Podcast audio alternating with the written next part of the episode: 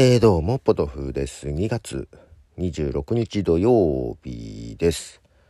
えー、まあ今日は一応トーク会ということですが、まあいつもはね、まああえて政治的な発言は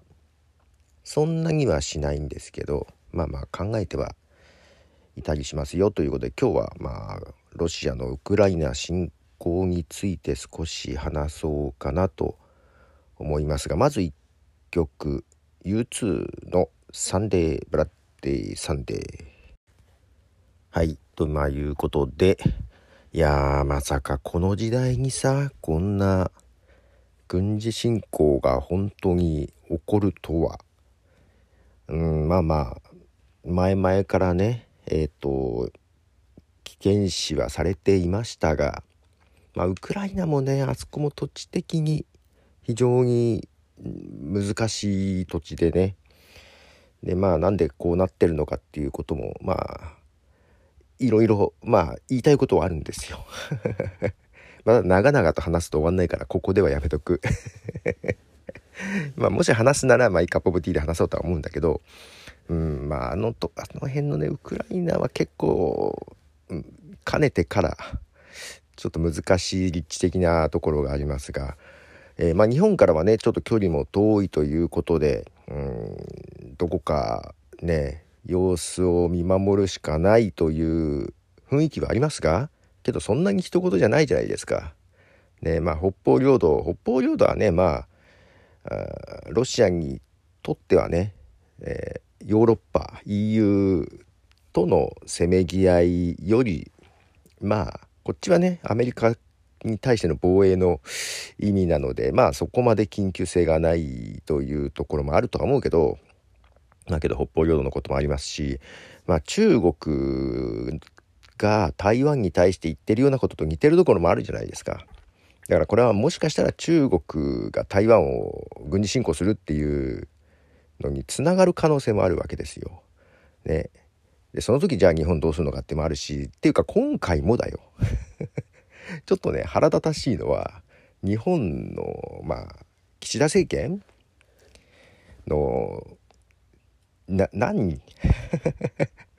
な何この対応っていうね。なんか強く非難するっていうことを言ってるだけなんですよ。あとまあ経済制裁するけど追加で強い制裁にするとか。それも他国との様子見で足並み揃えてみたいなね。いやもっとさないないのなんかさ 日本としてのこの意見、えー、見解をもっと強く言うっていうさいやだからねもう経済制裁も、うんと、必ずしもよ良いというかうまくいくとも限らないんですよ。今回ロシアが軍事ね軍事力使ってやったけどいやだからさロシアもこれ落としどころどうするつもりだろうっていうのはあんの？あまあちょっと待ってロシアって言っちゃダメだ。ロシアでもねロシアの国内でもはねデモをデモを起こして逆に捕まってとかもあるけど、うん、ロシアの方だからっていうわけじゃない。あのプーチンよ。あいつも政権長すぎ。でこれ次のさ政何？選挙見越してのこのタイミングでしょ？結局そう軍事力を使いたい人たちもいるわけよ。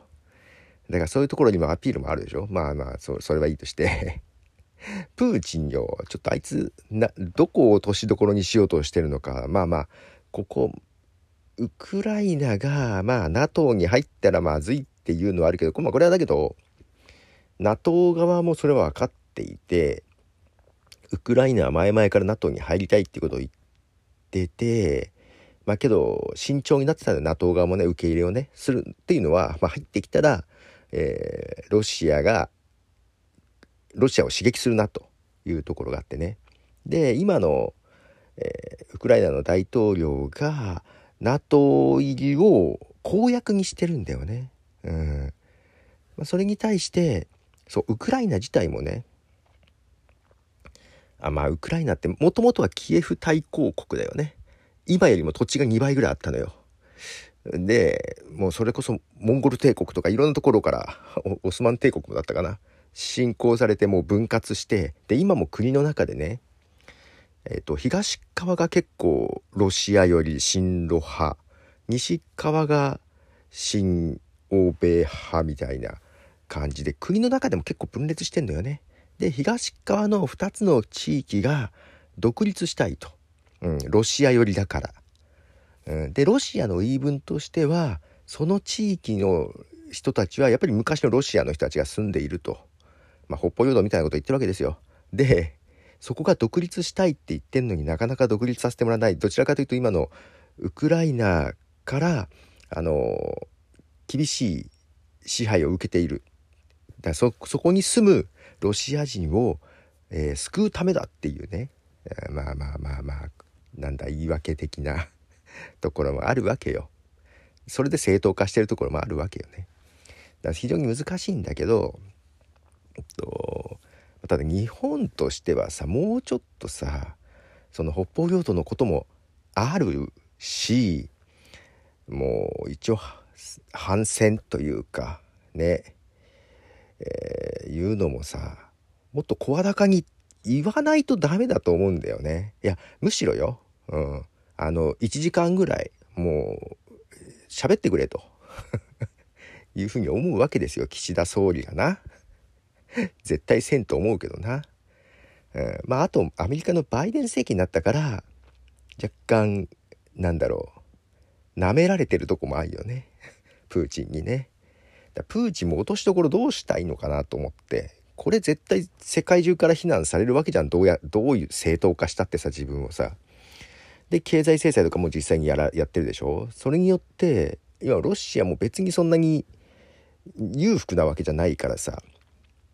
これでここれが収まどういうふうに収まるか分かんないけどもウクライナは。まあ多分ウクライナも今のところアメリカも NATO も軍事的介入しないって言ってるから、まあ、しない方がいいと思うんだけどしたらもう下でも泥沼になると思うんだけど、まあ、しないから、えー、まあただね今のプーチンはだから今の NATO 入りを公約してる大統領を多分殺すことを第一目的としてんだよね。うん、でそれでどさくさに紛れて殺した上でほんと工作員のやり方だよな。でウクライナの政権を牛耳ろうとしてるというとこで、まあ、そこが落としどころにしようとはしてるんだと思うけど絶対的に国際的に非難が大きいわけじゃない。で多分経済制裁もあるし、えー、経済的交流もここからあまりなってるそうするとどんどん窮地に追いやられていくと思うんだよなそうなった時はまた怖いんだよねで逆にそれがまたうまくいっちゃうっていうことになると北方領土とかでも強く出てくるだろうし、うん、まあ他の地域に対してもだけど、まあ、あと今回その経済制裁をしてるんだけど中国がそれを非難してるのよつまり中国は擁護してるわけよ。でこれ中国とはね、まあ裏取引はあったと思うんだけど、なんだかんだ北京オリンピックを待ってたのよな。北京オリンピックが終わったら攻める。だから、ほんとさ、もう、まあそんなことですよ。もうこれ以上話すともっと長くなる。えー、続いて曲、プリンスのローニートークトゥロシア。はい、ということでね。えーと、まあ今だけどさ、ウクライナは、まあ、どこも軍事的な介入はしないということで、もう形勢としては、で、なんか弱い者いじめしてるように見えるでしょ？見えるでしょ？いや、ウクライナってね、うんな、な、辛いとこなんだけど、ヨーロッパの中で2番目に貧しい国って言われているようです。けどね、実は軍事力は結構あるんですよ。えっ、ー、とね、ロシア、フランスについて3位なのよ。フランスの次なのよ。結構強いので、まだから、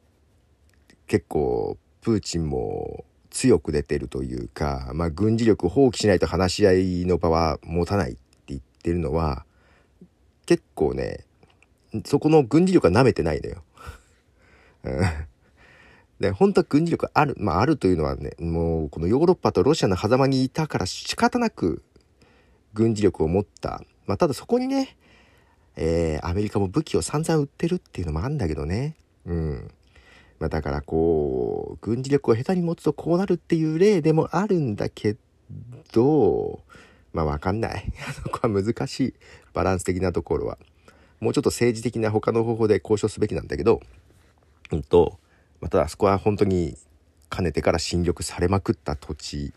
ですのでね。はい。で、そう、軍事力が3位なのよ。だから最初サイバー攻撃を行ったんだよね。ロシアがね。これは、あの、まず、ウクライナの空軍を機能させなくした上で、みたいなところがあってね。うん、まあ、そんなところです。えー、もう最後にもう一曲流していいかな。あのこれはね、冷戦の終わりを歌った歌なんですけども、またちょっとね、世界情勢がきな臭くなってますが、これをだからうまくいくとね、なんか中国も台湾に対して強気に出そうな気もしていて、うん、どうどうなんだろうな。まあ、その辺もありますが、えー、スコーピオンズの「ウィンドウ・オブ・チェンジ」。はい、ということでですね、実はですね、メガネが見つかりません。去年暮れに1個をなくしたんですけど予備であったメガネを使っていたんですが見つかりません どこでなくしたの？外か家かもわからなくて困っていますということでポトフでした。では。